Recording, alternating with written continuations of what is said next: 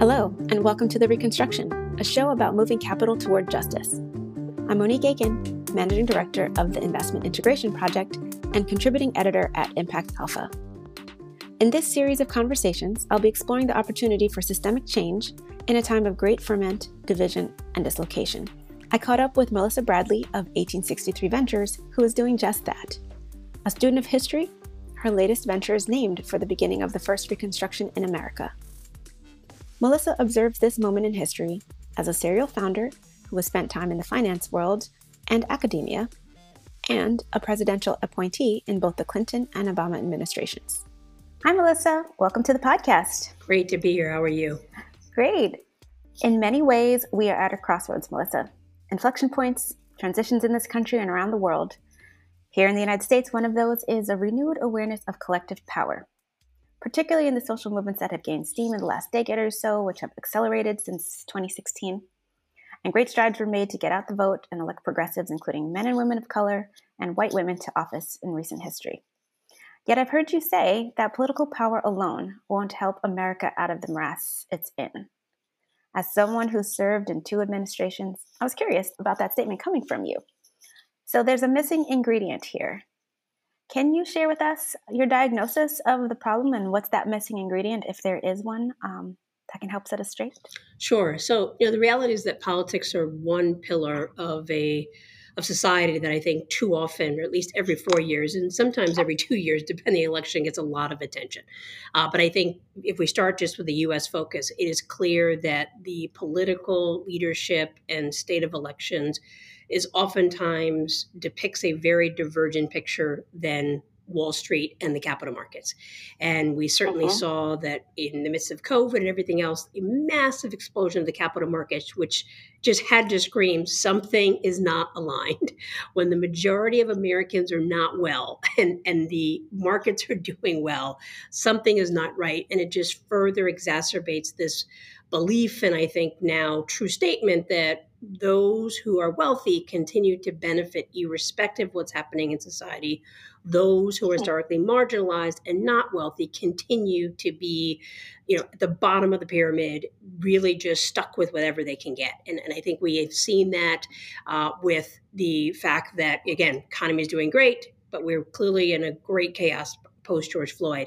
I also, would, so I think there's definitely needs for a discussion on economic pillar. I would also say there's an interconnection.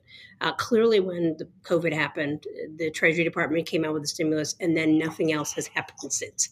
And so it is clear that in that moment, with businesses closing all across the country, particularly Black businesses closing at a rate of 40 percent, we have to then rely on more than just political power to be able to kind of help and strengthen and fortify the economy. And finally, I would say it cannot be one that only works for a few. It has to be one that works for all. And I think we can't really just wait for political power to decide that. We have to have private sector financial institutions, innovators really say, how do we course correct this economic deterioration of some and this economic buoyancy of others? So, therefore, as a serial founder yourself and a creator of some of these solutions, you've founded businesses, incubators, funds, various levels of the economic pillar chain that you just described. You're also an academic, you've been a political impo- appointee. As a CEO, your personal journey itself is a fascinating one. So, in the course of all of these stops along the way, can you share some of the truths you've divined from these experiences for us?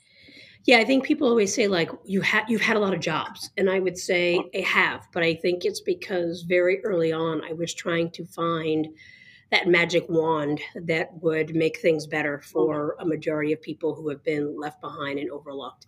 And at first, I thought it was in the financial sector and financial services community, and I worked on Wall Street and I did economic empowerment work and realized there is some movement there, but there are some systemic issues that we face and continue to persist.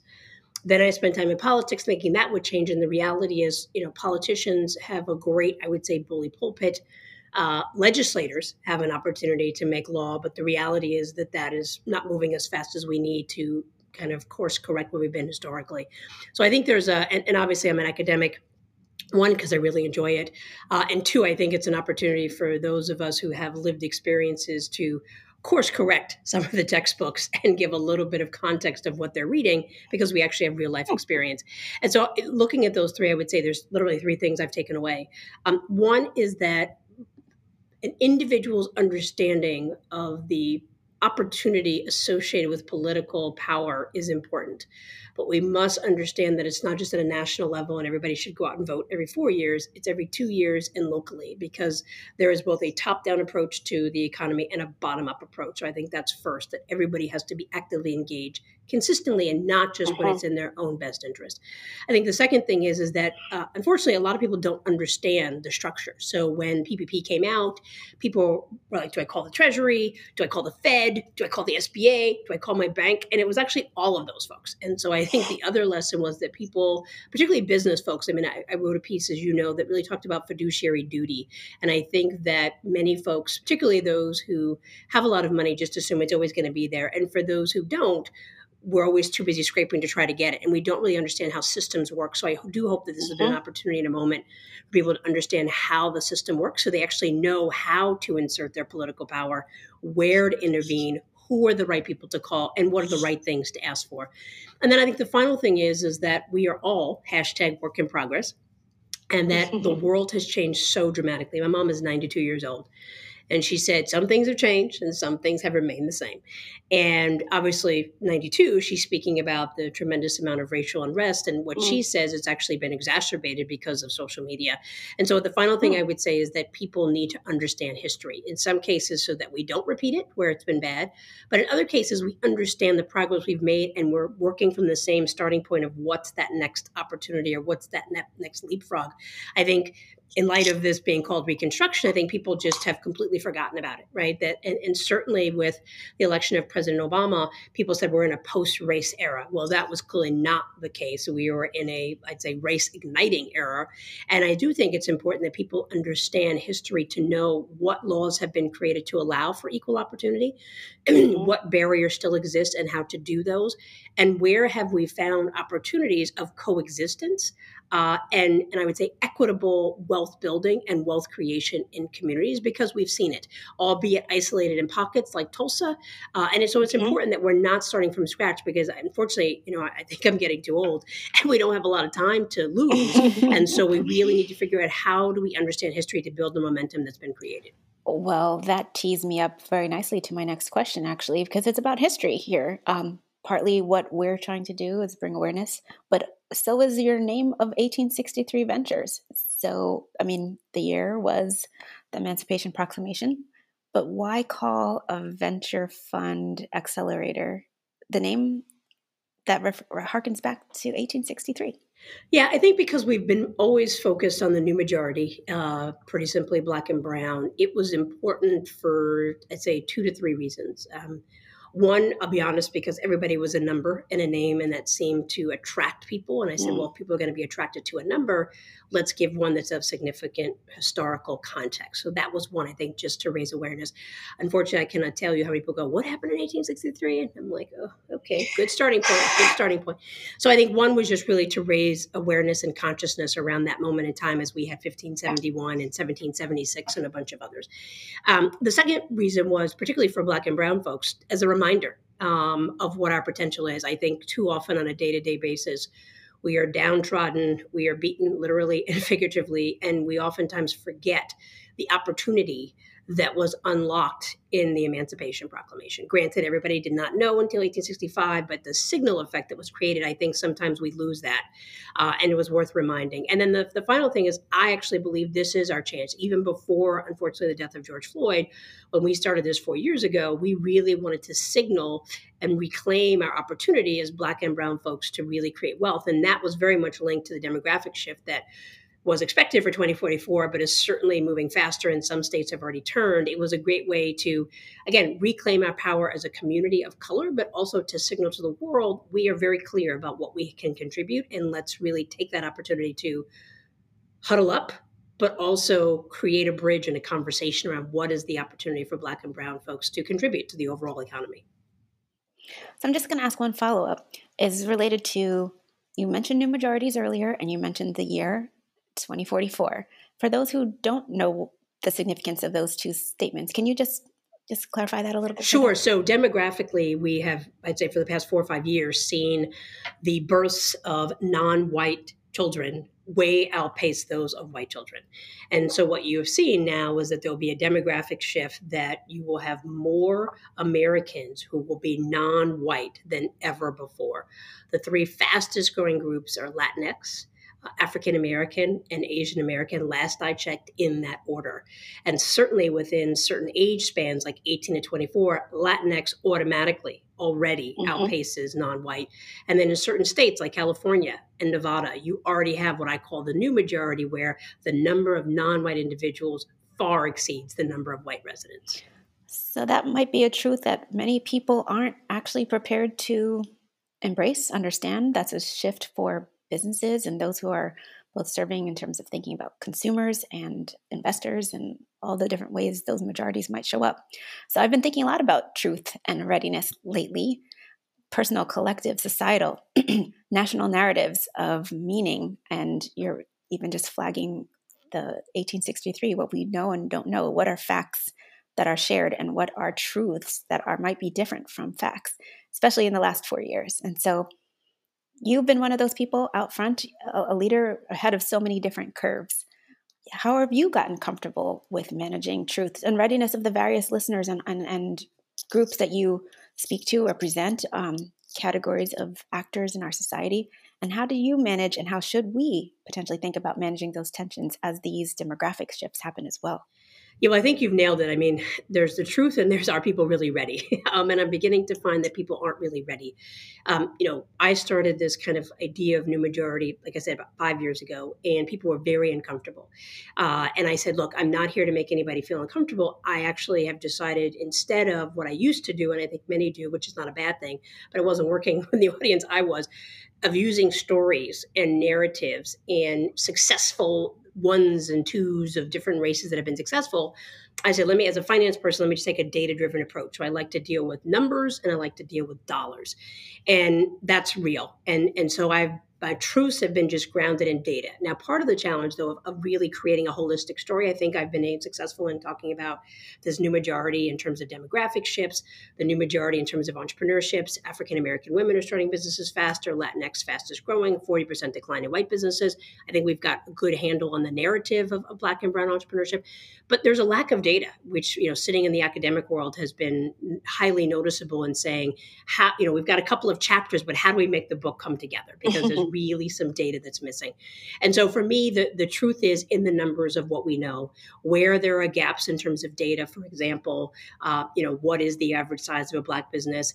You know, because we have not historically in some of these data sets tracked by race we try to then pull anecdotal information so i think truth it needs to be one defined as something that can be supported either by data or other evidence as opposed to what people make up and just because it's on instagram doesn't make it factual um, and then i think that but the truth then should lead the narrative i mean i think we live in a world right now certainly being here in Washington, D.C., where narratives oftentimes are nowhere near grounded in truth. And so I try to be mindful, and maybe this is the academic part, that if I'm going to say something, I'm always thinking, do I have a citation to go with it. Because as a woman of color, as a gay woman of color who is talking about the new majority wealth creation, I consistently face like, well, how do you know and who says? So I feel like I just walk around with a list of citations. And I will say the beauty is, is that there's more truth that's available. Post George Floyd, the number of reports by McKinsey, by Deloitte, I mean, you name it, everybody's done some kind of study. Um, I think that that is extremely helpful, that at least it is there. Readiness, to your point, is a different issue. I think some people will never be ready. Um, we just came mm. off of a rally here in the district uh, where the Proud Boys and others came and they completely defaced two of our uh, well known Black churches. And that's because they're not ready. Um, and my mom said, You can't get people ready. You just have to keep going. So I think that I have already seen post George Floyd several allies come along, and now kind of a light bulb goes off of both I see it, like they saw what was happening, I can read about it, there's tangible data. Now they're beginning to lean into it. Um, but I think there just needs to be, you know, those of us who feel it and know it to rely on the numbers and the data, continue to be in pursuit of more truth, and stick with that and not change the narrative and hope that people will come along or not. I, I think I, I it sounds um, fait accompli, but I've given up on the readiness piece, and maybe that's because mm-hmm. I have mm-hmm. kids. Uh, you know, when you raise kids, you learn some things you just got to let go, and so I think I have to let things go because readiness implies a level of comfortability, and I think mm. the history of this country does not cleanly or neatly speak to white individuals, not all, but some white individuals embracing the fact that they are no longer in control. And that is extremely scary. My hope is that the numbers demystify the process, de escalate the fear, but that's ultimately going to be up to them. So it's interesting um, because I think when we talk about history, that is one of the things the backlash and the reaction and the lack of readiness was one of the things that derailed what was really a successful experiment in inclusion in America during that era, which of course you know more than others. And so as we think about what's next and this next normal and the need for truth in it, as well as what else we might need in order to have this more just intersectional normal and really pay attention to your mother's wisdom. You know, some people are not ready for us, but how do we get ready and still keep marching forward like you just described? You know I, I, think we just have to be persistent right? I, I, think we have to i think particularly as a person of color we have to first own our own truth uh, and be comfortable with that despite what we face in the world. I find particularly again having kids um, that there is something to be said about building resilience in young mm. people mm. uh, and helping them find strength in times of crisis and adversity and so i think that's something that I feel Black people are highly resilient, um, but we need to keep that going. So I think that's mm-hmm. one. Um, I think two is never give up, right? I, I think, um, you know, clearly these last four years have been challenging for a variety of folks in the community Native Americans, Latin Americans, Latinos in general, Black people. Um, and I think that there has been this concerted effort for us to find alignment amongst ourselves, right? There has been something around capitalism in the history that has said, let's literally divide everybody right? Oversimplifying, but you know, slavery in the South, Native Americans pushed west, Latin Americans pushed southwest, and there has been this kind of geographic divide. But I think that's where you know we joke with the kids, the intraweb uh, has allowed that to change, and mm-hmm. so I think we have an opportunity that instead of us individually as nations and as communities fighting for breadcrumbs, certainly post George Floyd, we have come together to find commonality and bonds. My hope is that as communities of color or communities that have been historically marginalized learn how to work together, we can be the roadmap and the examples for others, and that this doesn't have to be scary, and that there's actually a greater good um, for America. Uh, the other, the final thing I would say quickly is that you know, in having conversations with lots of successful entrepreneurs, the one thing we are mindful of is that Black community is really core to Black culture it's not capitalism. Capitalism is not core to our culture. And what I find is that people feel threatened when it comes to capitalism because when I talk about the power of numbers, they think we're going to take over. Well, I think we already have. I think we outspend and have greater access to disposable income than most people. Uh, unfortunately, we don't have access to markets to create that multiplier effect. But but I do think that it's important that we recognize this is not about displacing. Um, this is really about that for Black people. We are very much about community and we're inclusive. We are naturally inclusive. And so when we talk about a better place for ourselves, we actually are saying a better place for America. Unfortunately, when I hear those who are anti Black, better America is not having us in it. Uh, so I do think that I hope the holistic frame that communities of color tend to bring, because we recognize how we got here. We recognize we were not born here, we were brought here, obviously, except for Native Americans. But even then, they lost everything, that we're not doing this as a way to cling on to power, but we're trying to figure out how do we create this new normal that we can all move together. It's fantastic. And I think, you know, this idea of thriving collectively, you know, there's some ideas, and you kind of referred referred to that before, that have been percolating. You said there's some models that worked. And so when you think about some of the entrepreneurs that you've talked to and some of the people that you've met on your on your journey, and you think, who's living in 3020? Um, who's out there already living in this future, literally changing the game? If we could lift them up and find them and, and get them out from under whatever um, area that they're in hiding from us and, and lift them up and amplify them. Who are some of the things that you've seen that really just any number of barriers have prevented it from really percolating through society in a way that would really be rising the tides of all the boats like you described? Yeah so there's a few people you know i think from an entrepreneur perspective one person that comes to mind is b and Cy from honeypot Um, they have remained unapologetically authentic to their mission and to their vision. Theirs is universal for all women, but certainly in the backlash that they experienced with the Target ad, they were able to really pull together and leverage the black community for something positive not just for themselves but for so many other brands mm-hmm. and i would say that both b and Cy are consistently thinking beyond themselves but recognize they are a marker in the entrepreneurial community for so many others as a well-founded well-funded startup in, in the b2c space um, i think in the philanthropic community um, someone like michaelia davis at Surdna has been unapologetic uh, in her efforts to support black leadership uh, Black communities. Um, she obviously was extremely convincing to the board and to her leadership at Surdna to do that. Um, the way they rallied around COVID and reached out to all the organization portfolio and just gave grants and said, "We need you to survive. Uh, we have mental health resources. We have everything." So, so that's been huge. And then, dare I kind of project? I am hopeful and optimistic of what, irrespective of what she does, although I think it's going to be great the signal that Kamala Harris is about to be mm. the vice president. Um, like her, not like her, it's a signal effect. Um, and I think a signal effect that she was the first woman to make it through, nothing against Hillary. Um, but I think that is just a signal, not just to her presence, but if you look at all the numbers, so you look at any electoral geek, she is there and Joe Biden is there because of Black and brown Americans voting.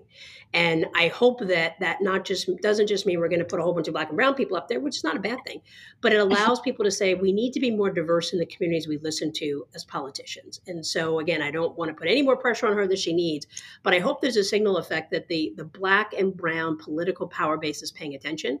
And then when called to action, we engage. Don't sleep on us and don't just call us every four years. well, I'm here for all of that.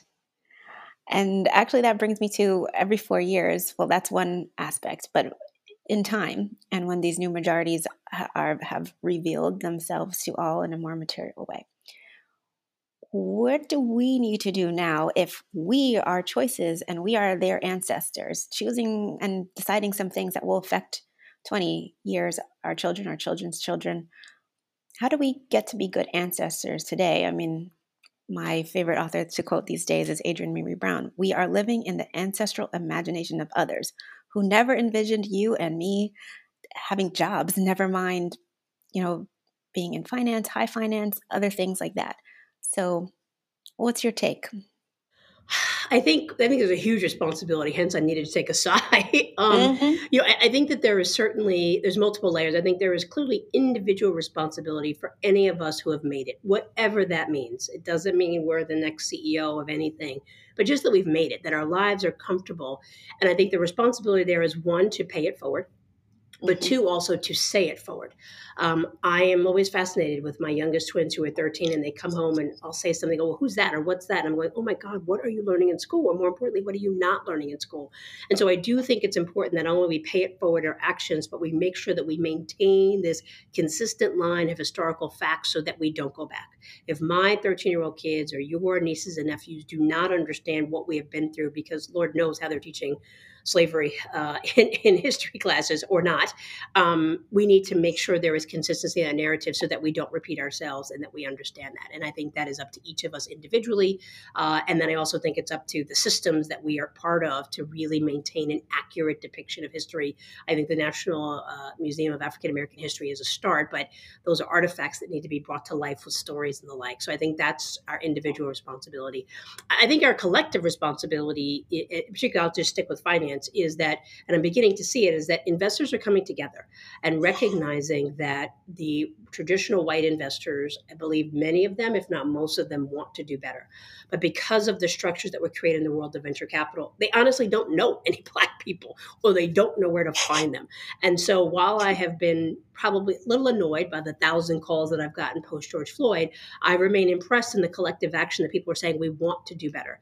We want to learn more. And I respect it, it's annoying sometimes, but I respect the vulnerability it takes for them certainly to pick up the phone and call me when when it's pretty clear how I feel about these issues. So I've I've been optimistic about that level of vulnerability, and I think that that vulnerability is something that Black people have all the time. We are vulnerable every time we walk out of our houses. We are vulnerable every time we get pulled over, and I think if people can find comfort in that vulnerability as a collective, I am even more optimistic of what the future can bring because people have to be willing to drop their guard and relearn as, in order to reimagine. I think so many people have such a narrow take on what has happened and such a, particularly in finance ventures, investors think there's just like these three things that are why black people aren't getting money. I'm like, no, dude, it's like three times 3,000. Um, and some of them you have control over and some of them you don't. So I think those are individual responsibility, pay it forward, say it forward, collective responsibility to be vulnerable, to reach out, to talk, to make time to have honest conversation. And I think, you know, something I've said before, we've got to be comfortable with being uncomfortable. Mm-hmm. So, what do you need to share that I did not ask directly that you think whoever might stumble on this podcast really needs to just understand about where we are in this world today that um, we should just let them know? You know, I think um, the one thing that resonates, and I think it's part of our time, I have um, never met a person of color, black, brown, Native American, that has never said this country is not ours.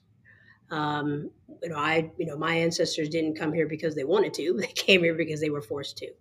Um, James Baldwin has many eloquent speeches around, you know, it is my country, but it does not accept me. And I think if people can stop trying to send us places and tell us where we need to go back to and recognize that we are here, that we have embraced the American dream, although it has not embraced us back, that we are resilient and that we're going to be here and that we're willing to fight. We saw when people took to the streets nonviolently, we are willing to fight for our rights and not because we, we, we, fight because we believe it's actually possible. And so I think if people would share in the possibilities, know that I think while the dreams look different, we have a shared vision for a greater America because it is our country, whether we like it or not, um, and and not be afraid of that, and to really just put fear aside and try to find more commonalities than differences. I find the latest rhetoric, political and otherwise, has been around how we're different. And the reality is, people say, well, it's a broken record. Well, sure, because there's probably only five or six ways that we're really different, you know, politically, ethnically, religiously, uh, education wise, and probably asset wise. Other than that, we all want people to be healthy. We all want people to be well. We all want people to have opportunity. Uh, we all want people to be treated fairly. Those are pretty basic things. And I think if people would stop assuming we're fighting for something bigger and we're fighting for the takeover and just realize we're fighting for everybody to have equal access to the American dream, I would like to believe that that then would create a level of understanding, mutual respect, and a little bit of vulnerability so we can advance our current conversations. Amen. So let's hopefully that those listeners can take that on. Um, and we thank you for your time. It's been a delight to talk to you as always. And I look forward to seeing where 1863 goes. Me too. thank you very much for having me. The Reconstruction is a project of Impact Alpha. The steering committee includes Erika Seth Davies and Carrie Hansen, with thanks to Dr. Jillian Marcel. We have benefited from the wisdom of our brain trust of more than a dozen leaders in the field. And we'd love you to share your favorite quote or mantra so we can share it with the world with full credit. Email us at tr at impactalpha.com. Impact Alpha's editor is David Bank, and our producer is Isaac Silk. Special thanks to Lanika Little and Cesar Chavez. You can see Impact Alpha's reconstruction coverage at impactalpha.com slash the dash reconstruction and sign up for our mailing list to learn when new episodes are released. The Reconstruction podcast is free of charge, but it's powered by Impact Alpha subscribers. Join us. impactalpha.com slash subscribe. I'm excited by the possibilities ahead and leave you with a quote from Dr. Martin Luther King. We must accept finite disappointment, but we must never lose infinite hope.